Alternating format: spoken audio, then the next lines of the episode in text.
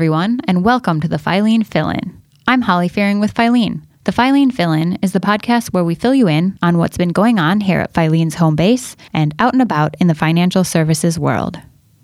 Mergers. They have dramatically restructured the credit union system over the last five decades, and credit union leaders have accepted this as a reality of the current financial services landscape. But that does not mean leaders should approach a merger without caution and due diligence. Many leaders are rightly concerned about how a merger would affect their operations, their employees, and especially their members. Many seek evidence of the benefits and downsides.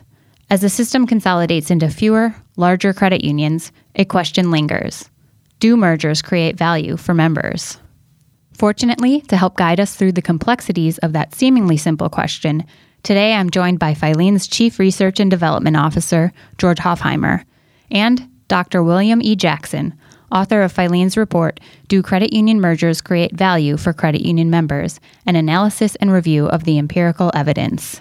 Dr. Jackson holds the appointments of Professor of Finance, Professor of Management, and the Smith Foundation Endowed Chair of Business Integrity in the Culverhouse College of Business at the University of Alabama. Before joining the faculty at the University of Alabama, Dr. Jackson was a financial economist and associate policy advisor in the research department at the Federal Reserve Bank of Atlanta. We hope you are enjoying hearing directly from our research authors so they can explain the essential findings from their point of view.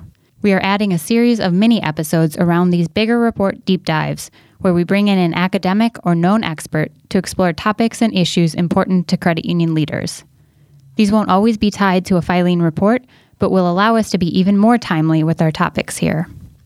If you want the next level experience connecting with our research, I recommend attending one of our research events this year. Each is hosted by our academic fellows from renowned universities across the country. Our next event is called The Future of Trust How Technology Will Make It or Break It for Your Credit Union on May 29th and 30th in Seattle.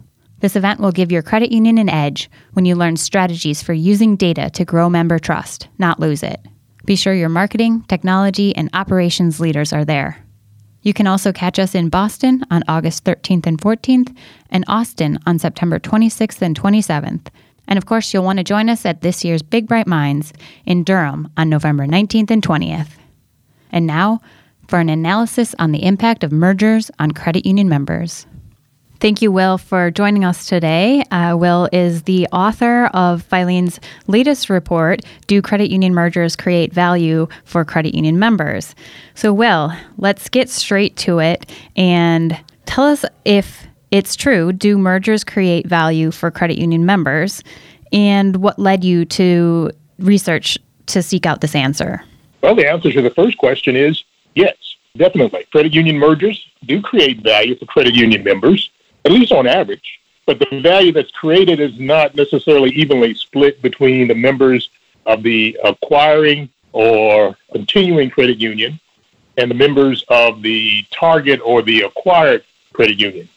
And I think that's a really interesting question to uh, kind of investigate, and that was part of rationale for taking a look at this this particular study to kind of see not only how the mergers work in terms of creating value, but in terms of uh, how is that value distributed? Now, for me, this is kind of a, a question that goes back to kind of my roots as an economist who has, for quite a long time, studied financial markets and financial institutions. I've always had sort of an interest in mergers and acquisitions.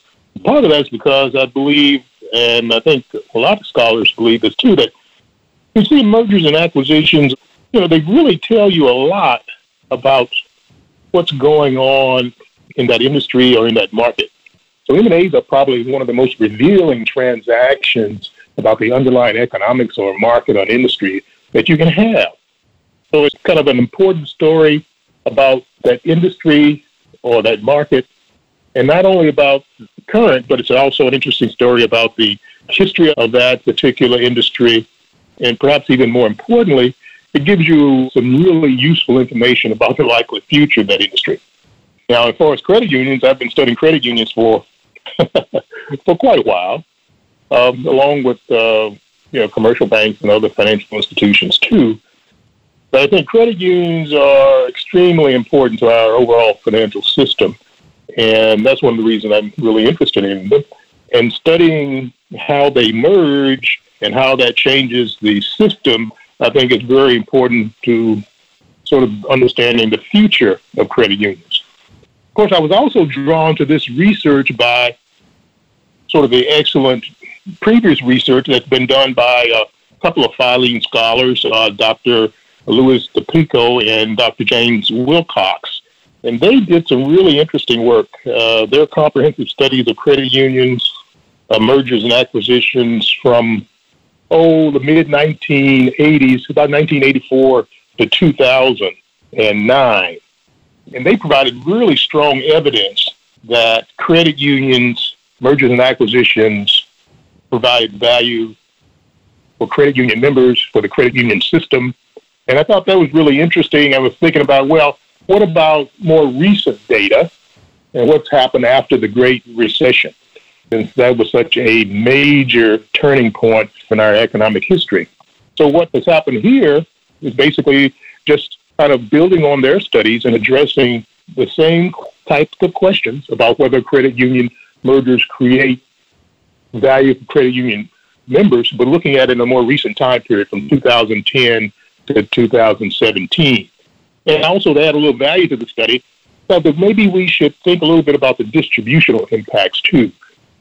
So knowing that most credit union mergers involve a small credit union and a larger credit union, uh, I thought that, well, maybe we want to take a look at what happens when small credit unions merge with other small credit unions and when small credit unions merge with medium sized credit unions and all versus when small credit unions merge with large credit unions.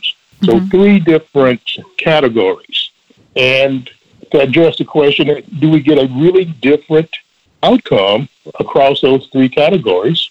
And uh, the answer is, on average, yes. Mm-hmm. It's very different. And then we see that the members of small credit unions, in terms of financial benefits, they're much different when a small credit union merges with a large credit union as opposed to when a small credit union simply merges with another uh, small credit union. Mm-hmm. It sounds like a lot of different factors are involved, um, different variables. That's correct. There's a huge number of variables, and that's part of the problem dealing with a topic like uh, mergers and acquisitions because it's such an important topic.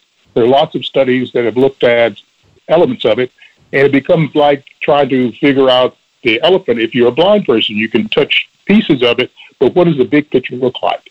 And for this, I was trying to develop the whole picture, but just to give a little bit in terms of the idea that there are distributions, different outcomes for different groups, and hopefully provide some information that'll be useful for small credit unions trying to decide or thinking about mergers, and also some information that allows you to think about the regulatory environment, what large credit unions should be doing, responsibility of the system, and, and lots of different issues. Mm-hmm.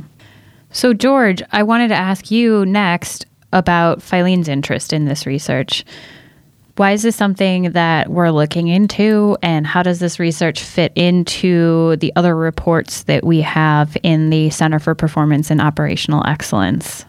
Yeah, thanks, Holly. And um, you know, the short answer is any opportunity to work with Will Jackson, we jump at. And we knew that he was working on research related to this, and we have a long history of working with Will uh, as it relates to all manner of research in credit unions, including pricing and looking at uh, issues uh, related to um, the product portfolios of credit unions and now uh, mergers as well. And the reason that we were so interested in this topic, besides just working with Professor Jackson, is if you look at all of the trends that are going on in the industry, there's very few that you can predict will continue apace at the current or faster rate. And you can say with a relatively high level of confidence that mergers are going to continue. It is just a nature of the industry that credit unions find themselves in, a heavily regulated environment where scale is rewarded and it's becoming more and more difficult for many institutions to continue to meet the needs of the changing needs of consumers and the technology changes in society. So when we look at all of those factors and we say, okay, what is going to have an impact on the operations and the performance excellence of a credit union, mergers is always top on the list. And as Will has said, we've studied this topic before, but we felt it was time for uh, another examination of it, just with um, facts and figures after some of the big shocks that happened after the financial crisis. And from a high level, executive summary level, how do you envision a credit union leader putting this report into use? Well, I hope they do one of two things. Um, you know, number one, I think mergers are always on the front burner for many credit unions, whether they have a proactive plan or a reactive plan. So, you know, what I would hope that people would read through this report or listen to this podcast and determine is to have a more proactive approach to mergers. And that proactive approach could be hey, you know what? We've read the literature, this is our business model, and we've decided mergers are not part of our growth strategy or survival strategy. Um, or it could be the opposite or something in between. So that's the first thing is to have a proactive merger strategy. And then I think secondly is to really dig into the history and examine uh, the analysis that uh, Professor Jackson has done on the merger situation within credit unions over a very, very long time frame, and to be able to digest what those benefits and costs are um, uh, in the merger equation and place those variables uh, within the context of what's going on at their credit union. So hopefully, you know, there's the strategy side and then there's the more tactical side of things. Mm-hmm. And we're going to get into some of the main points of the research from Will in just a moment, but I'm always curious to know um, from from both of you what are the unexpected or surprising elements that you discovered in the course of doing this research, or in other words, is there anything that um, you know you felt was maybe reaffirmed or you know either way it either reaffirmed what you believed or it surprised you in the course of doing this research? For me, basically reaffirmed some of the excellent research that's been done at Filene before about mergers. Uh, the comprehensive studies that were done by uh, Dr. Pico and Dr. Wilcox basically laid it out in some of the, the best research on credit union mergers that's ever been done.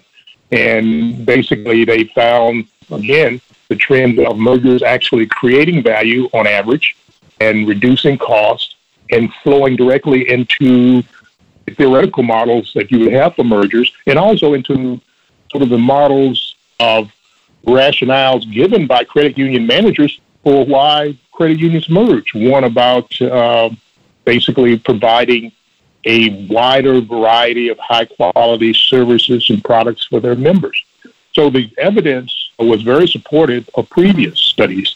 Now, the thing that I found a little amazing was just how different the results were for small credit unions merging with small credit unions versus merging with large or medium sized credit unions. And even more so for the difference between small credit unions merging with a medium sized credit union and a small credit union merging with a large credit union. The difference there was larger than I expected in terms of the benefits from loans and the benefits that you would receive from from on the deposit side for the members of that small credit union. Mm-hmm.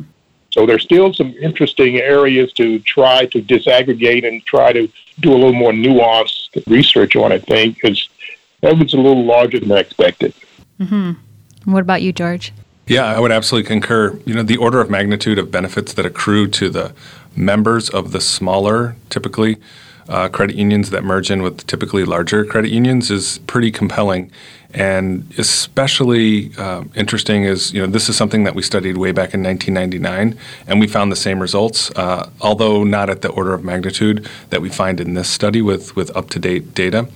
And, you know, I think that that has some serious practical implications uh, for credit unions, you know, especially if a smaller institution is really struggling to meet those needs that we described earlier of technological change, increasing consumer demands, competition, regulatory and compliance uh, questions, you know, the, the purpose of why a credit union exists is to serve the members, owners uh, that made the institution.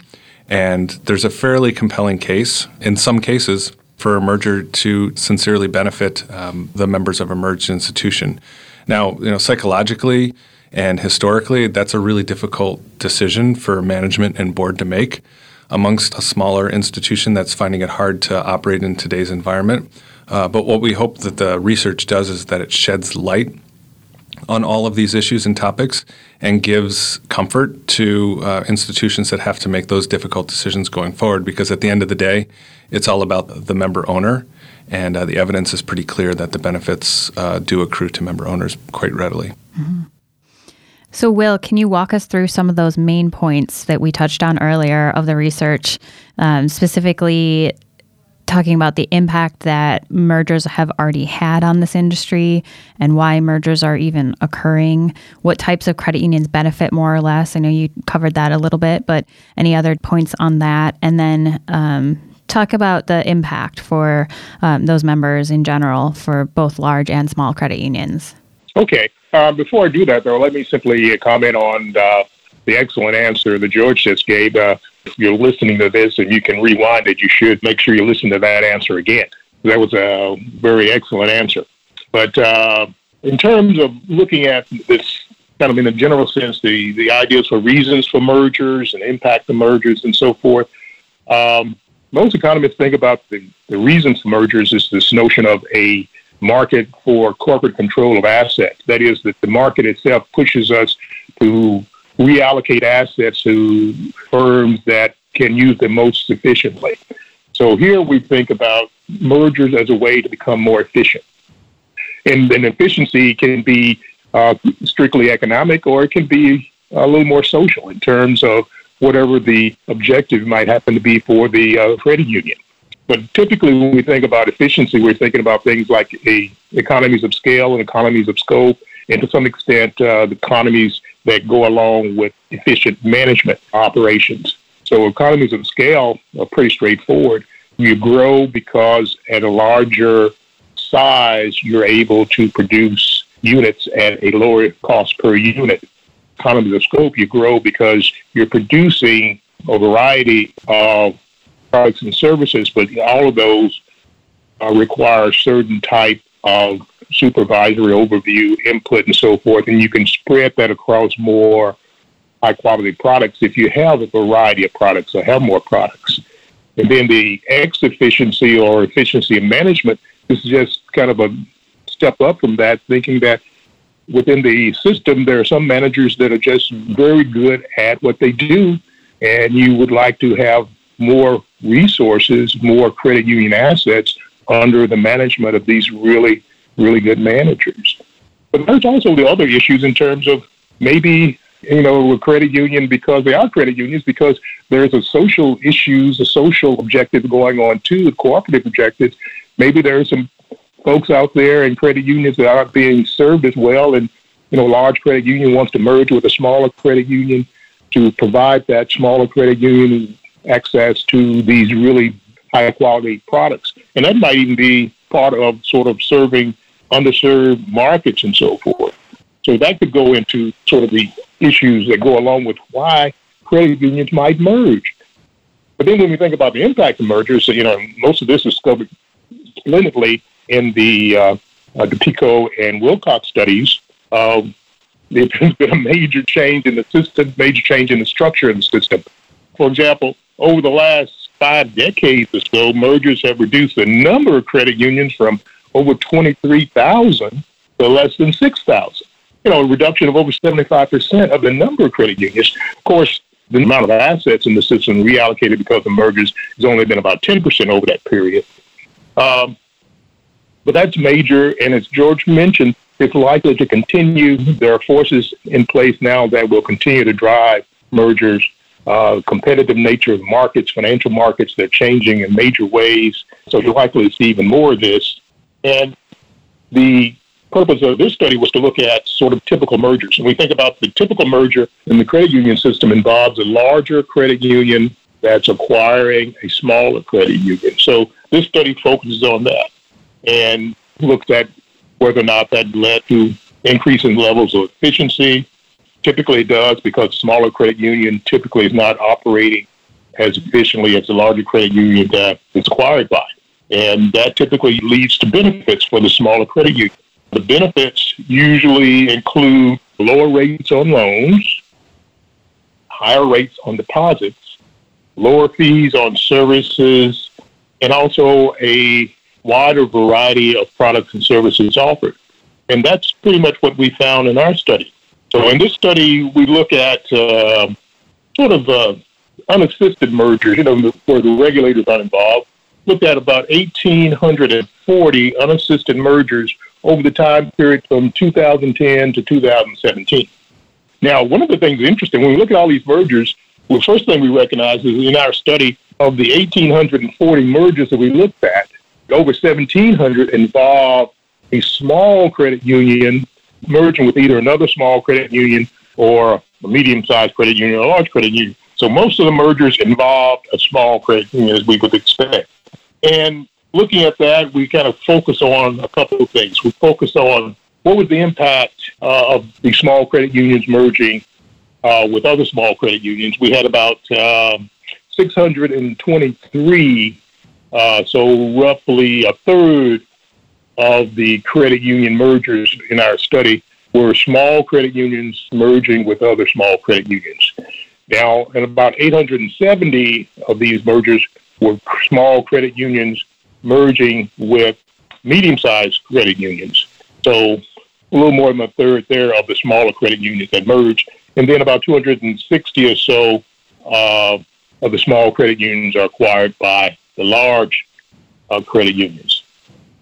We focus on the financial benefits derived from improvements in three metrics for the members of the small credit unions after the merger.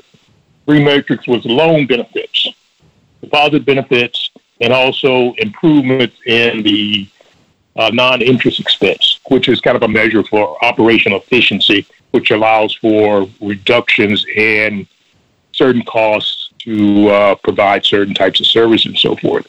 Now, loan benefits, and this is one of the improvements of this study over previous studies. Loan benefits here, we define it differently. We define it in a market sense, where our loan benefits are defined as the rates on a portfolio of credit union loans compared to a portfolio of commercial bank loans. So we're really looking at what economists would call the market impact of this merger on benefits by looking at how much true value is produced after the merger in terms of how much these measures change. Basically, the question is after the merger, the members of the small credit unions, do they actually pay less on their loans compared to what they would have paid if they go into a bank relative to what they paid before? So we're not only looking at the change in the loan rates based on the merging with the larger credit union, we're indexing those changes to a kind of a national market. So we really get a better indication of the value being produced by the merger. And we do the same thing with um, deposit rates. So if the loan rates go down, that's a good thing. Mm-hmm. That's a benefit. If your deposit rates go up, that's a good thing, and that's a benefit. If your non-interest expense ratio goes down, that's a good thing, and that's a benefit. And we compare all those benefits, and we come up with these rather remarkable differences in magnitude for the different categories. For example, loan benefits were seven times larger when a small credit union merged with a large credit union as opposed to the small credit union merging with another small credit union. Mm-hmm. Seven times larger, which is larger than we expected. Our deposit benefits were five times larger, which is also pretty big and reductions in non-interest expense were three times larger, and that's huge. So, depending on on the merger partner, the results of the mergers were incredibly large, very very different, mm-hmm. very different. Great, that's a very helpful analysis, and I think some major details there for our credit union listeners. George, what would you add to that? You know, that was a very complete answer, and I think it documents what the the potential benefits are. The only proviso that I would add, and I'm sure Will can talk to this from a statistical perspective, is that you know this is aggregate data, and when we're talking about research like this, it's useful to gain an understanding of what this topic means on quote unquote average, and for credit unions to also realize that their individual situations may be a little bit different. So, you know, when we're talking about the pricing benefits accruing, you know, seven times for a, a merged institution uh, prior to being merged and then after being merged, these are average numbers. So you may actually experience higher than that, and you may actually experience lower than that. So we don't want to uh, lead people to conclude that these are hard and fast numbers. These are average numbers, and you know when you're looking at it from a statistical perspective, y- you can see the orders of magnitude are pretty compelling. So you can probably read into it the fact that hey, if you're a smaller institution that's being merged into a larger institution, and you're worried about the welfare and utility of uh, your members, this data says on average it's going to be quite beneficial. So, you know, in addition to all the stuff that Will just shared, that would be the only other thing that I would add as well. Great. So, this is kind of the research that's been done so far is looking at what has been done and what is currently happening in this landscape. But let's look to the future now. If we could pretend that we were able to see into the future, what do you think you would see in credit union merger activity in 5, 10, or 20 years out? I'll try and take that and say, I have no idea. you know, now we do have a data set that does look at merger trends over the years. So if we didn't want to be bold, we could just say, hey, you know what, it's going to follow the same trend lines as before, just in terms of activity. Now we all know that there can be wildcard events that either increase or decrease the level of mergers. But I think the safe bet is to assume over the 5, 10, 20 year period that we're probably going to continue apace with merger activity. Now, some of the things that could change that from the wildcard perspective are significant technological changes, significant regulatory shifts that either make it easier or harder for credit unions to operate, consumer demand for specific products and services, and maybe there's high barriers to entry or low barriers to entry, which would have an impact on that. So I'm channeling my inner economist here, Will, and just saying it depends. I don't know if you have anything to add to that. I think that's a very reasonable uh, approach to take and very reasonable way to look at this.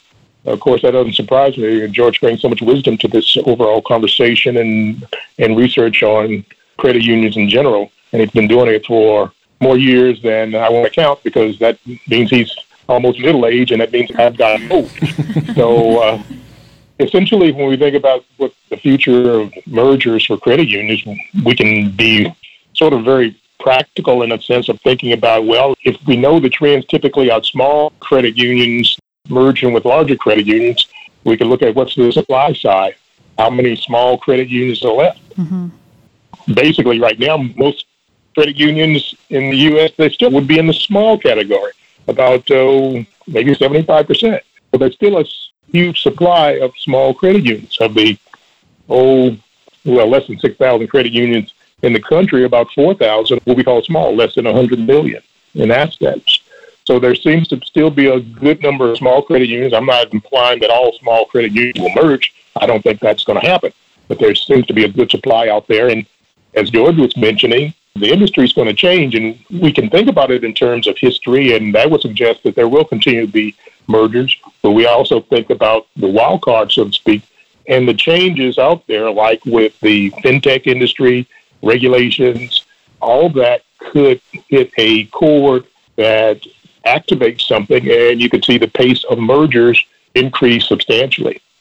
I don't see it declining very much, but uh, something could happen to make an increase in, in a major way. Mm-hmm. And Will, do you think that for any of these strategic opportunities or threats or challenges, are any of these unique to credit unions over other types of financial institutions? In some ways, they are because of the cooperative nature of credit unions and the seriousness in which they focus on the system and maintaining the system and being very prudent about uh, managing risks, not only at an individual credit union, but also across the entire system. So, to the extent that uh, the credit unions are taking a, a, broader view, they're not focused on profit as much. Uh, they tend not to uh, want to see the system need to be bailed out by the federal government or something along those lines. It's a little bit different. There's some things that they have to consider. Also, they're kind of focused on being involved in their communities and helping their members over the long term, as opposed to just thinking about members as being mm-hmm. customers. Uh, the example of during the Great Recession of credit unions stepping in and trying to help individuals who've lost jobs work through maintaining their homes during the recession as an example of how it's a little different for credit unions. And um, that might lead to, again, more emphasis on mergers to have the financial strength to be able to members during a longer period of time and so forth. Mm-hmm. So, George, given all that great information that Will just shared, can you boil it down for our credit union listeners around the most pressing implications of this information and what kinds of things for both large and small credit unions that they should be thinking about acting on or thinking about whether or not a merger is on their horizon? So I think I'll go back to what I said at the beginning is just being more proactive around the merger discussion and the merger issue. Uh, within within credit unions, and regardless of whether you're small, medium, tiny, extra large credit union, uh, just having a, uh, a philosophy on how your credit union approaches the merger topic. Are you pro merger? Or are you con merger? What would change your opinion either way? What would be some of the contributing factors that would cause your credit union to engage in a merger both as an acquirer or in a target situation? So, you know, I really kind of channeling the uh, the famous scientist Louis Pasteur, he's got a famous quote. He says, Chance favors the prepared mind. And for credit unions to be able to be prepared for a situation where you can say with a relatively high level of confidence that you're going to be faced with this sometime in the future, either as a credit union that's going to decide to acquire or already have acquired in many cases, or you're going to be a target. And you know, rather than waiting for it to happen to you, to have those proactive discussions amongst management team and your board, and then between your board and your management team, so that you have a better understanding of what is the right decision for the membership who credit unions ultimately are around for. So, you know, it may sound trite, but just having that proactive, you know, in some cases, a very formalized strategy about how we're going to approach the merger topic. But at the very least, having a, an honest discussion at the board and management level about what mergers mean for your institution. Mm-hmm. And throughout this research, when we're talking about the small, medium, and large credit unions, we've kind of broken it down to credit unions less than 100 million in assets for the small, then credit unions in the asset range of 100 million to 1 billion for the medium, and then for credit unions that are larger than 1 billion, we were referring to as large. Will or George, do you have any other specifics around those categories and the impact of mergers on their members? So I'll, I'll start and then I'll let Will add. Um, you know, for the less than 100 million, the evidence is pretty clear that that is the source of largely the target credit unions. So probably paying a little bit more attention to what that means from a target perspective.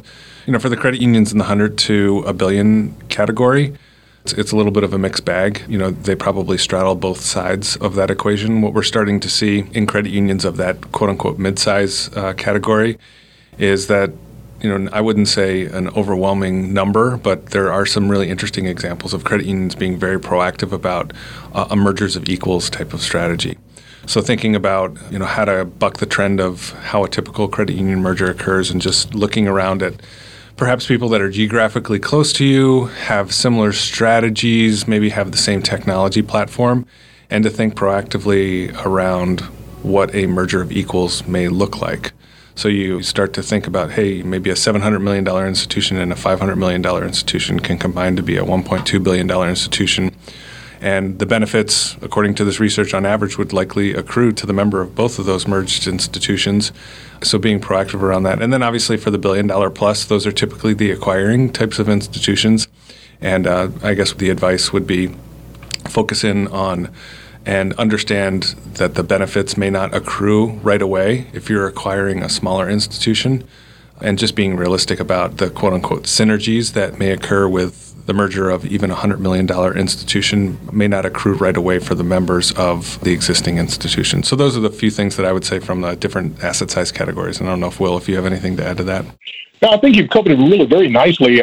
The only thing I would add in terms of this particular research is the idea that the larger credit unions, the acquiring credit unions, over a billion dollars in terms of the impact on them. I think this study suggests that there is signs that even today we're starting to have a little positive impact. So what you're saying makes a tremendous amount of sense, and it's something that I would encourage all the listeners to pay close attention to. And then perhaps use the statistics in this study to kind of help support some of those ideas. And George, do you see anything on the regulatory landscape that you think could affect the merger activities? That's a loaded question, Holly. I don't know if I want to go on record to answering that. Uh, but, you know, I think generally speaking, I'm a little bit of a political junkie, so I like to kind of see what's going on on the, the national political front, and that obviously has an impact on what happens on the regulatory side of things. And I think it would be an understatement to say in the current environment with the Democrats running the House and the Republicans running the Senate and occupying the White House right now, with a divided government, there's probably not much that's going to happen. Um, and I know that this recording will be going out after CUNA's GAC event, and there'll be a lot more details and discussions around that. But I think it would probably be a, a sane bet to assume that the regulatory environment may not shift that much from a public policy perspective. You know, that being said, there are opportunities for administrative rules to change without change in legislation. We're already starting to see that in little ways with like the CFPB has kind of pulled back from their discussions about a tighter regulatory framework for small dollar payday loans. So we may see that. Um, so if I were to kind of index it of Zero is you know completely free regulatory environment, and 100 is a lockdown regulatory environment. I'm going to hedge my bets and say 50-50. right. So that's helpful. That doesn't make great podcast material, but that's uh, that's where I'm landing. Great. Will, do you agree? I totally agree. I think that's uh, very astute. The only thing I would add would be to suggest to the listeners to think about regulation to some extent as a market also and to consider the fact that sometimes regulations or even more regulations can be helpful. So the idea of just thinking very strategically about regulation itself and not immediately thinking that regulation would be something that's going to create a negative factor for their operations. Mm-hmm. Um, and be very careful in their long term strategizing and thinking about how regulations best fit into their their mm-hmm. particular plans. George, your answer was equivalent to telling somebody that there's a 50% chance it's going to rain today, 50% chance it's not going to rain today. Um, if they're looking for, you know, should I bring an umbrella? And so, very, very helpful. Sure. I can tell you there's a 0% chance of rain today in Madison, Wisconsin because it's really cold. okay, so what can credit unions do next with all of this great information that we've just provided? Um, how can they learn more and stay connected to the research and other ideas like this presented in this report? So, this is where, George, you plug things. This is where I plug things? yeah. So, so, stuff that's coming up? Yeah. I'll be I'll be in Vegas next week at the uh, at Zanies. No, at Zanies. No, uh, you know we we have um, uh, you know as as our, as our listeners know we do research. We do a lot of research. Research is our middle name, and um, you know I think th- there's a lot of really interesting stuff that's coming down the pike that would be of of interest both to this topic and to others you know some of the things that I'm most excited about, and where I would imagine that we would be talking a lot about uh, mergers and the impact of mergers. We've got this upcoming really cool research event in Seattle, Washington, around our Center for Emerging Technology. So even though the center's based in California, we're having the event in Seattle. If people can follow along with that, and the reason that we're having it up in Seattle is that there's a lot of talent up there. Um, not surprisingly, around the emerging tech area, and uh, we'll be having people from Vancity uh, presenting. We'll have people from the Bill and Melinda Gates Foundation. Uh, we'll have some fintech startups that are involved up there, and then a host of uh, academics from University of California, Irvine, Tulane, University of Virginia, and the University of Colorado talking about all of those issues. So that's one of the things I'm super excited about and hope people will engage with that. And the date for that is uh, May 29th up in uh, Seattle, Washington. So I think that that's a really cool cool thing to uh, be aware of. And then, if you don't mind, maybe some research that I think is interesting. And it's actually kind of linked to what we were talking about on the regulatory side of things and how is that linked then with the political environment. We have this really, I think, provocative research study coming up. It's called Who Do Credit Unions Belong to? Uh, question mark. Colon, whatever, uh, The Promise and Peril of Being Undefined in a Time of Political and Social Polarization. And it's written by a professor up here at the University of Wisconsin. So it takes that notion of, you know, we're living in interesting political times and social times, and what does that mean for financial institutions? So uh, that's one I think people should, uh, after after they finish reading the uh, the mergers report, I think that that's one that people should really keep an eye out for. And will we will give you the last word. This is your research report. Did we do it justice, or is there anything that we left out that you think our listeners need to know right now? Basically, this has been a pleasure working with um, the folks at Filene, and I've always had a great deal of respect for the amazing talent that's there. And my only suggestion would be for the listeners to pay more attention to some of the new studies coming out at Filene and continue to follow you guys. I know I will. And that's about it. Well, thank you for that that endorsement. We certainly appreciate that. And thank you for the time that you've taken out of your day today to walk us through this research. I know I've learned a ton, and I hope that this has been helpful for our listeners as well. All right, that's it for the fill in, folks. Thanks again for listening. This episode of the podcast is endorsed by our research team to give Filene members and listeners an opportunity to dive deeper into our latest report exploring Do credit union mergers create value for credit union members? Thank you, Will and George, for sharing your insights with us. We hope to have you on again soon. If you like this episode, please do rate us on Apple Podcasts so more people can find us. And make sure you're subscribed to the Filene Fill In podcast so you can keep up with what's going on at Filene. You'll find us on Apple Podcasts, Stitcher, SoundCloud, Google Play, or wherever you get your podcasts. If you want to get in touch about today's show, email me at hollyf at filene.org or find us on Twitter at Filene Research. Until next time, thanks everyone.